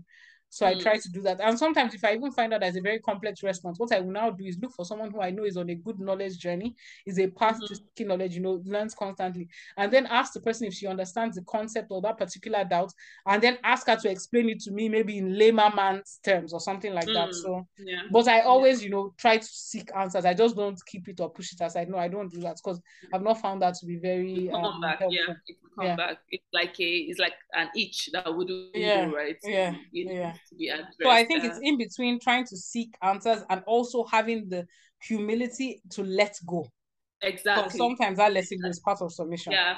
Yeah. And I think that's where the problem lies when, you know, people leave like yeah. the code of Islam or, you know, they resort to like kufr because you need to know, yes, Allah blessed us with intellect, but we yeah. need to know that there's a limit to your logic. There's a exactly, exactly. So knowing when to stop, and like you said, that humility in just you know letting yeah. things go. Many of us need to learn, um, yeah. learn that. Uh, Lord, and yeah. also know that it's okay to have doubts because I think something else is some people feel like once they have doubts, that means you know, yeah. Um, you know, maybe Islam is not the truth or something, and they just entirely give up. Yeah, have doubt. I think that I'll give you, a, yeah talks about it. Um, you, you know, you know what, what you said. Uh, it just it just reminded me of, of a case study. So now, um, I, Subhanallah, I've been learning Arabic, trying to learn Arabic for so long, mm-hmm. before I came, you know, to study Arabic in Africa, and they use this brilliant method that I really love. Um, so what they do is that they don't teach you the rules. So they teach you how to speak the language because we didn't learn how to speak English by learning about adjectives and pronouns, right? We mm. learned by speaking it. We're making mistakes. Our parents will correct us. Our teachers will correct us till we perfected yeah. the language. And yeah. then maybe we now learned it in primary school and secondary school. But the yeah. truth is, none of us have even mastered the true art of grammar. A lot of people don't even understand mm-hmm. grammar, morphology, or any of those things. Yeah. So it's the same principle that study in Arabic Africa uses. They apply the same principle. They don't mm-hmm. teach you the rules. They teach you how to speak. And then when you're comfortable with speaking a lot of things, then they now teach you one rule after maybe like six lessons. So you now mm. know that this is why you are saying this thing this way. And if you make a mistake, you can self-correct. Now, to be yeah. able to sit in a study in Arabic Africa class, mm-hmm. you must be very humble and you must be very patient. So sometimes you see students asking, but what is you? What is and start to say, nope, I'm not going to tell you the rule. You wait, I need to make sure you use it. So he, you know, even him, it takes so much patience and humility not to teach you the rules. So that's mm. a case study because you might have doubts. You might say, What if he doesn't know what he's saying? Or what if he mm-hmm. doesn't know what he's doing? But that patience and humility to be able to wait till after six lessons to yeah. learn one rule will teach you a lot about doubts and life in general. So, yeah. Absolutely. Absolutely. Thanks for sharing this. Hmm. I'm having a great conversation. Alhamdulillah. Alhamdulillah. All right. So, who or which people or platforms um, have been most influential on your journey to following Allah's commandments? I know your parents for sure. Yes. Um, one, I know your mentors, the yes. ustadas, and everything. Is there anyone else on that journey? Yes. So you? them, um, I, I mean, anybody who knows me will know Omar Suleiman. because because you know very very very very influential. Um he's and for me it's really his approach. I really love his um storytelling. Um i think mm. he, and also he's he's you know he's very grounded in islamic history history which i love. Because i've learned mm. so much from his series like you know the first um that i found very useful. And yeah so Yaqeen the Yaqeen platform Rabata as well, that's Ribaat and Anse Tamara Gray, her work, Jinan Yousef, Ustaza Jinan Yousef, without a doubt in the world. She has an amazing class on reflecting the names of Allah. She has an amazing book. Uh, subhanAllah, that so many people have picked up and, you know, has been very influential to them. So I find those, and of course, Productive Muslim, because Productive Muslim, you know, taught me how to plan my life around Salah and not the other way around.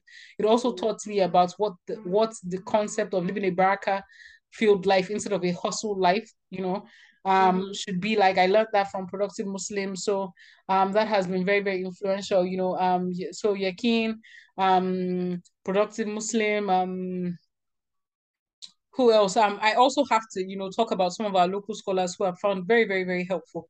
Um, people like um, um, um, um, um Imam Abdurrahman Ahmad um, Ansarudin. Amazing, amazing very intelligent, very intellectual. I, have always loved loved sitting down in his lectures and learning from him. Um, just just amazing content and and such good grounding in Islam. Um, also people like um Nuruddin Lemu, may Allah bless him as well. Uh, uh, you know, I've learned a lot, a lot from him as well, and he has been influential on my journey as well. You know, if if there's an um um, um Imam Abdurrahman session or Nuruddin Lemu session, you most likely see me there because I've just I just really like the way you know um they imbibe Islam and just the way they communicate it. Uh, mm-hmm. so yeah, those people, all the people I mentioned before, um who else has been influential? Yeah, the guys are Productive Muslim, Mustaza Jinan, and um, Tamara Gray. Yeah. Yeah, talking about um, Productive Muslim, I've, I've not finished the book till now, but it gave me a big mindset mindset shift, yeah. right? And the concept of us being caliphs on earth. Ah, yes, yes. I've been seeing it, but I don't know enough. May Allah bless you. I agree. I learned that from them as well. How could I have forgotten that? And you know, it just made that was the only time I understood that, that concept. I never got it till till you till cannot be on this earth and just yes you know while away time or fact yes yes reading that I was like if there's yes. anything I took from this book yeah Allah bless Muhammad Faris yes I mean, I mean, yes I learned that yeah you're right I never I never really got that till I till I um till I read the production and then I yeah. took you know courses from them. Everything, mashallah, they are doing fabulous, fabulous work, and very it has been very influential because when I started learning from productive muslim in fact they had this amazing podcast i always used to listen to and then they had mm-hmm. this blog that they still have that i always used to go and read from so i just realized that i cannot be hustling like the rest of my colleagues who are living very mm. different lives different you know lives. very very different lives so mm. i just became a I just had a complete mindset shift and started mm. listening. And, you know, I just started realizing that even a lot of these motivational speakers cannot speak to me because they do not understand. You know, a lot of these coaches, I cannot sign up with them because what are you talking about? You know, it's not pride, but it's just realizing that our purpose is very different. It's different. Yeah. And there's no way they will talk to me because you will be telling me to go about the streets and be bragging up and down.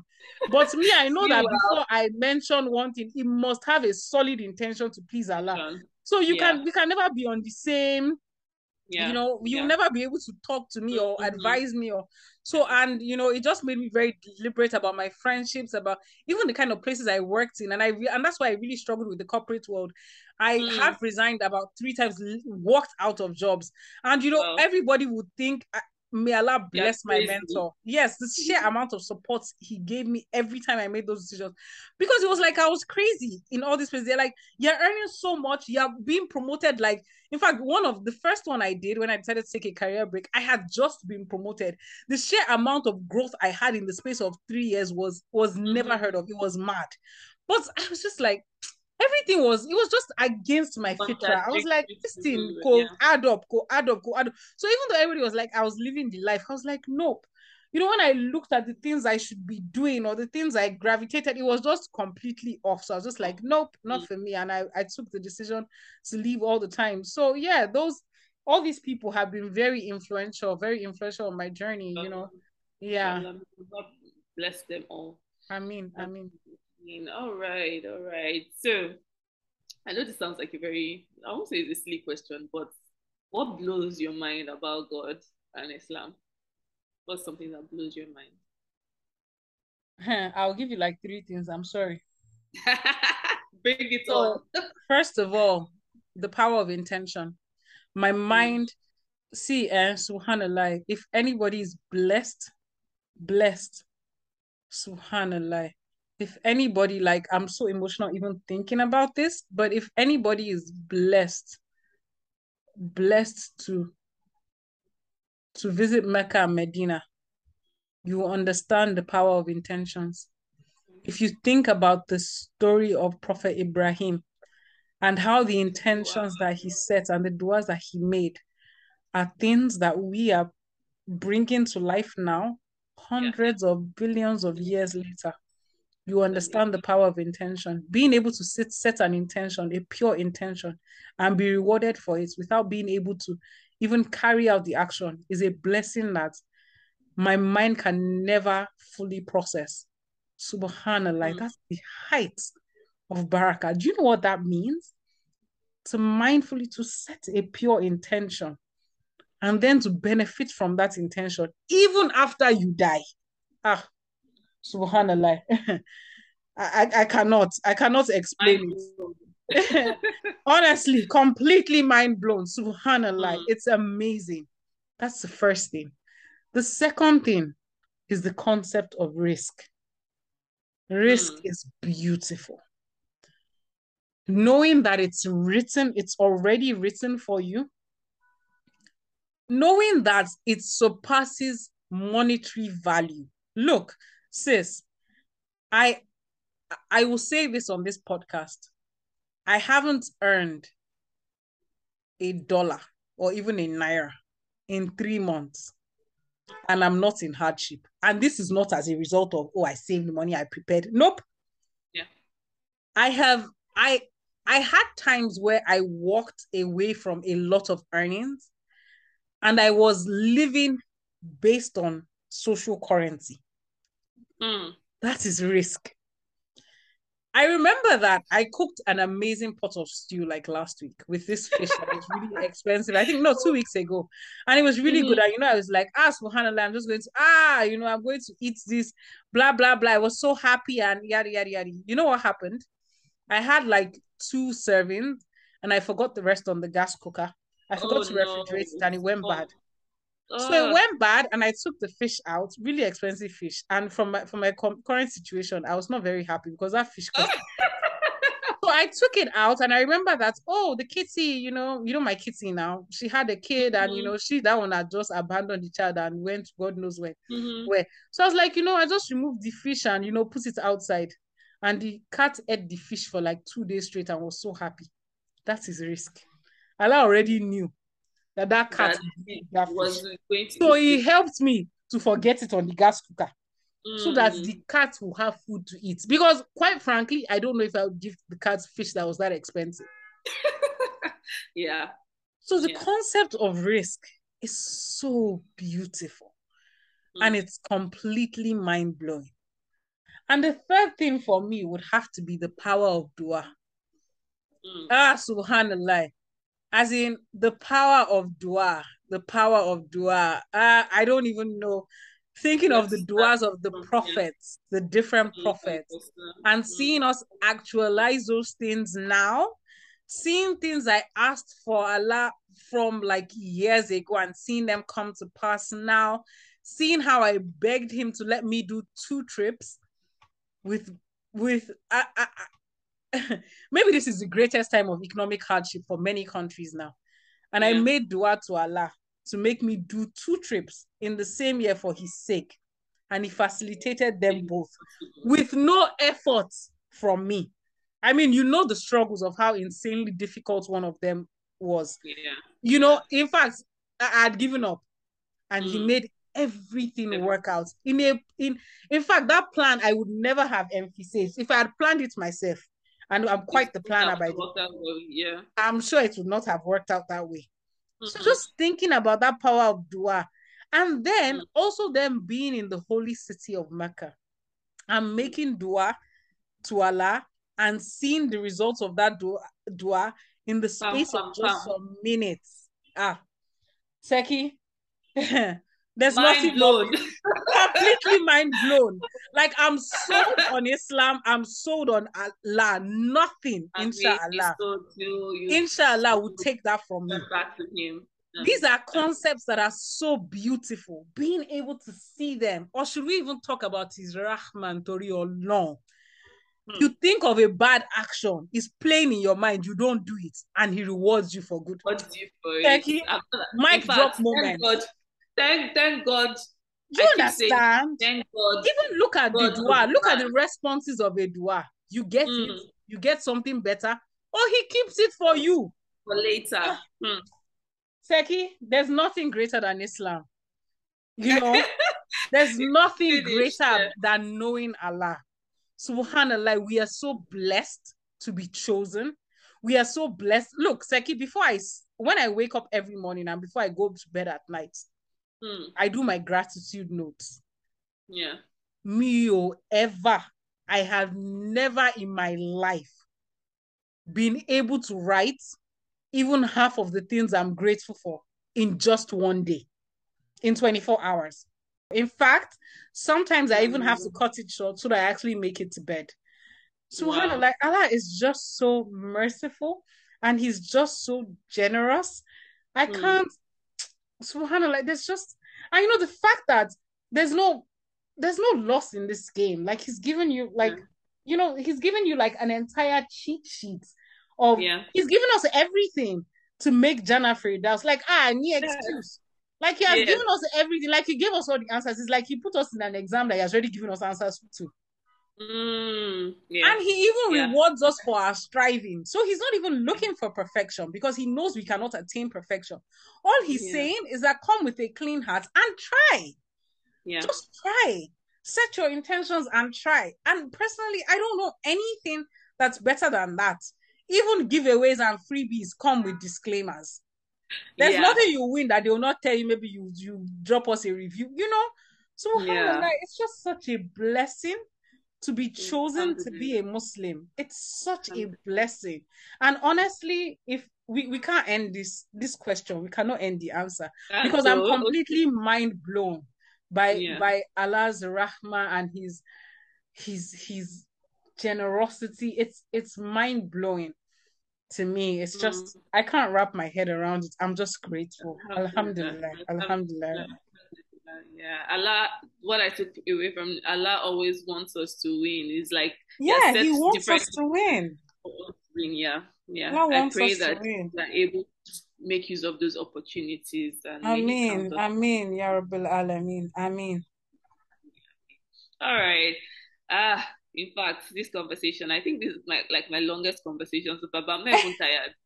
Just for let's, let's we'll wrap up with uh I think I have okay. about two questions left, right? Okay. So Inshallah. You're the queen, you're the queen of sharing resources, right? Beneficial resources. So share some resources that in your own opinion that um, anyone who is striving um, to be a better Muslim should have. I know you've mentioned some platforms. Um, yes. Would that suffice? You have some particular resources that you want to recommend? Yes. So I would want to recommend some things that I try to go through daily or weekly or at mm-hmm. least monthly that I'll touch base with. One is the Dhikr and Dua app. So okay. the Dhikr and Dua app, I use it a lot, and I also have the book. I find it extremely helpful because you have all the duas. You want to wear your clothes. You have your morning and evening azkar, but you also have, you know, I love that they did this thing around like your emotions. If you're feeling sad, overwhelmed, everything, and their duas there. The the mm, the the, the nice. design, the interface is so beautiful. You know, so you see, mm. there's shopping. Like literally, I pull out the app sometimes when I'm in the supermarket. I'm like, oh, what's that dua we make when we're in the supermarket? You know, so it's ah. very helpful.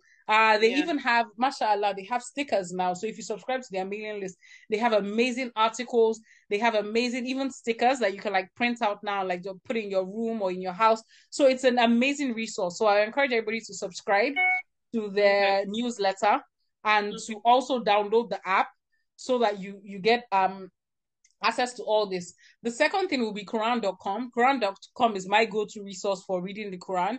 Um, you know, um, th- that's my go-to resource. I love the tafsir, the different tafsir options. Um, I love how sleek it is, the app and everything. I use that a lot. But um, packaging. you, you, know, now this is my field as per branding yeah. experts. You know, so um, I like Quran.com, and I also like that it links to Quran Reflect which is another resource I usually use to like share my reflections or read reflections from um other people or from like teachers or scholars. So those are like my dailies, you know, Quran.com, Quran, um, Reflect, Dhikr and Dua app, reflecting mm-hmm. on the names of Allah. If you want to know who Allah is and you want to draw closer to Allah, I will highly recommend this book, Reflecting on the Names of Allah. It's by Ustaza Jinan Yousef. If you can't okay. afford the book, you can also take the course. She has a course on Su- Swiss Institute, Suhaib. Webb's Institute. It's an amazing platform where I think for just nine ninety nine dollars a month, you have access to amazing Islamic resources. So I would say you should take the course. It's mm-hmm. amazing. Mm-hmm. She's opening up a new cohort, I think, in September, inshallah. So inshallah. you should take the course and you should buy the book. And you can also check the virtual virtualmosque.com has a lot of she used to write a lot of articles on that before she wrote the book. So you can check mm-hmm. those three resources for that. Um, I would also recommend the Productive Muslim book. I've spoken about that, but I'll yeah. recommend that and also, you know, the website, their blogs, their amazing articles. Then mm-hmm. um sometimes um, you know, there's some people who sometimes struggle to make duas. So mm-hmm. I have a fabulous um dua book that I really use. It's called The Accepted Whispers. I highly okay. recommend it as well. It's a fabulous, fabulous resource. Um, so I will recommend having that. Um, I would also recommend some resources like The First by Omar Suleiman, just because it helps you to understand Islamic history and you begin to mm-hmm. find that there are a lot of people that you may be able to relate with in history. So amazing, you know? Yeah. So, and. I would also recommend he has this amazing, amazing um um um series? No, it's uh, it's actually a, a a talk or something he did once on on Jubril, the angel Jubril. Subhanallah. Okay. Is it's, it um okay? It's just it's, it's not a story series, of not... Jubril. No, it's not. Okay, okay, okay, okay. It's amazing. If you remember, we can I can signpost it as well. Yes, yeah. I so I will send you the link because I mm-hmm. try to make it a habit to listen to it at least once a year. It's it's mm-hmm. amazing. So that mm-hmm. and the last thing will be I would recommend that everybody subscribes to Iqbal Nasim's newsletter and takes his course on transform your prayer. Um, it's mm-hmm. it's amazing. It's about the inner worship of Salah. He has a lot of mm-hmm. broken down videos about it. It's a YouTube series, I believe. They can check that out. But just being able to connect to him and how intellectually sound the, the, the man is, I would recommend that as well. Uh, so those are, and of course, I, I would also recommend having a Quran reflection journal. I have one mm-hmm. of those. Um, the one I have is from um, it's called Quran and Me, and it's from um Paradise Pearls. Um, so um, I would recommend that. But if even if you can't get that, you can use Quran Reflect to to to reflect and like share your reflections. So those are some things that I I mean I have a ton of resources as you know, but yeah, um, I can also follow Ibadah plug. Ah, yes, of course. With the resources. yes, please follow Ibadah plug, and I will send you a link, Seki, so that they can subscribe to the newsletter. The newsletter means the world to me. My team will be shouting now that you did not tell them to follow us on Instagram.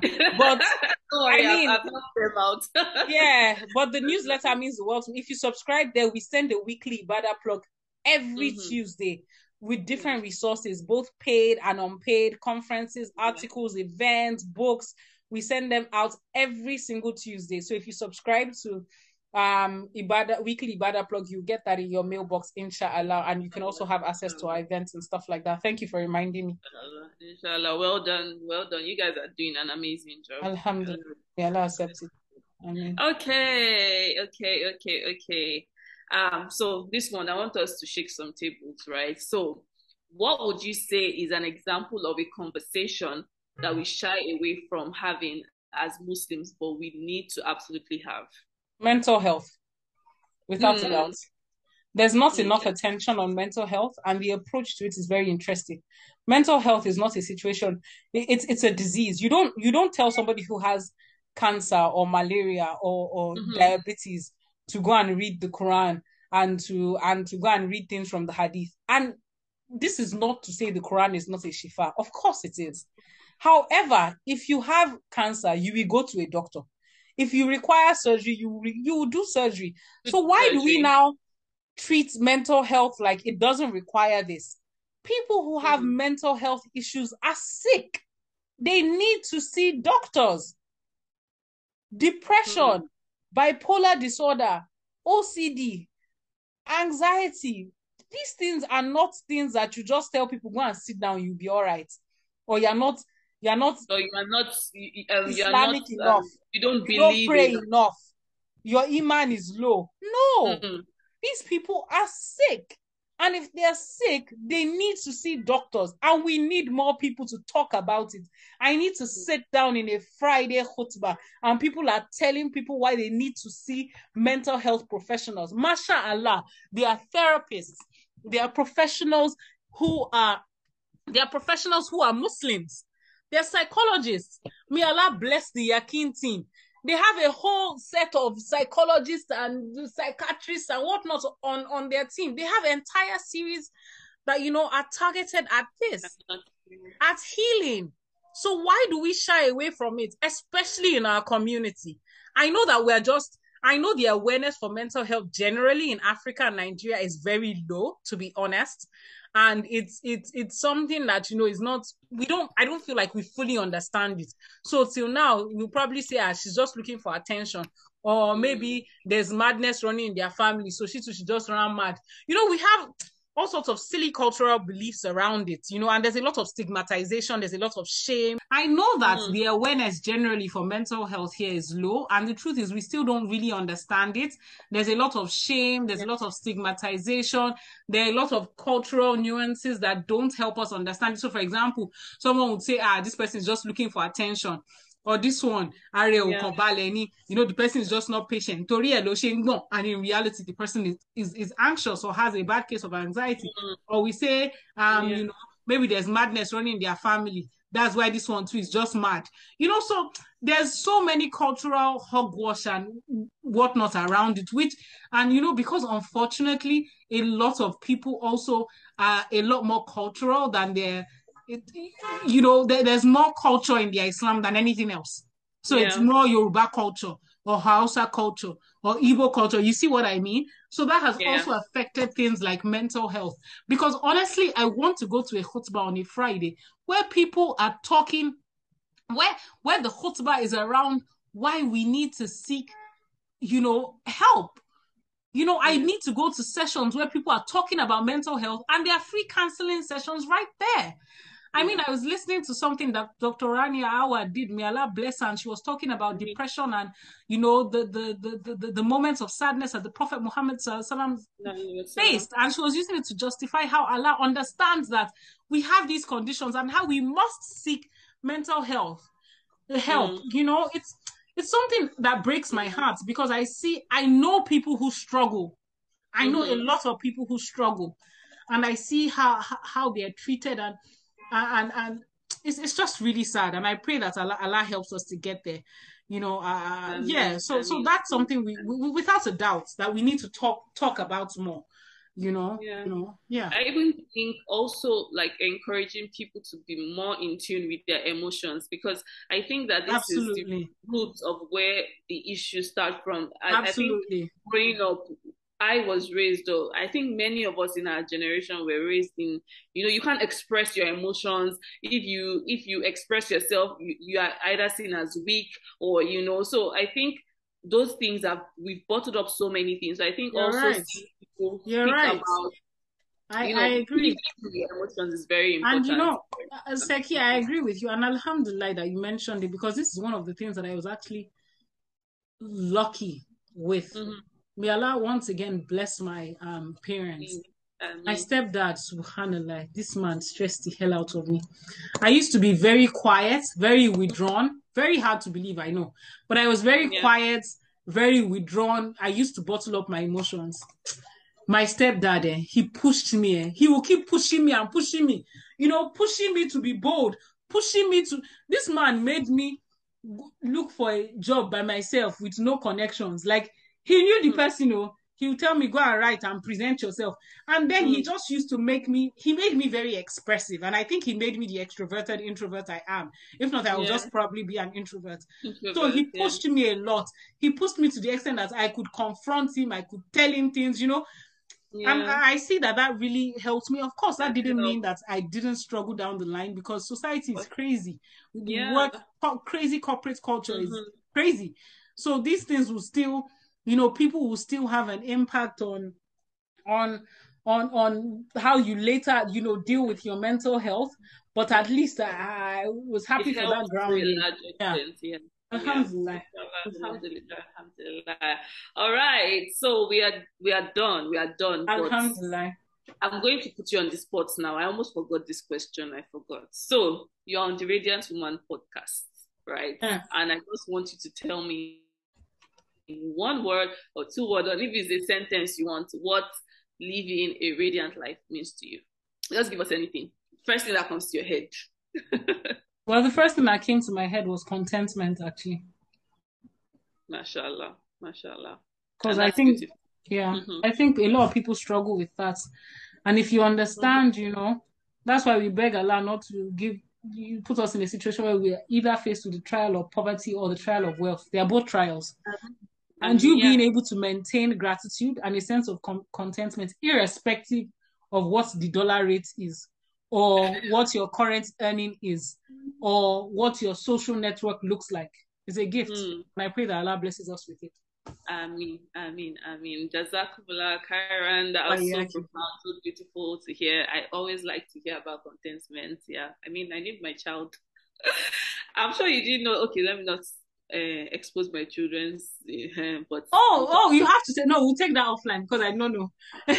We'll take that offline we'll take that offline all right just jazakumullah khairan. Why are you acting um, like darling sis? I had an amazing time. Thank you for me too. conversation and i'm so glad that you know we were able to finally do this. Um, uh, may allah bless you. May allah mm you know, guide you, put his baraka on you, his hidayah, is, you know, everything, rahma, you know, may he, may he perfect all that concerns I mean, and you to my sis. Thank you so much. Thank you so much. I'm sure everybody would um have will pick one or two or three um things from our conversation. Maybe beneficial to, to them all. I mean, uh, maybe beneficial to us all. I mean, uh, Thank you so much, sis. All right, all right. Um, so I'll link up where you know people can reach you. You share the um Ibadah plug um link to me, and of course they can reach out to you on um maybe not Instagram, but just sign up to her newsletter, please. Yes, and, please. yeah, so inshallah you can take the conversation up from there. Voila, sis. All okay, right, sis. Thank you. Have enjoy the rest of your day. Yeah. Wa alaikum salam wa rahmatullahi wa barakatuh, sis.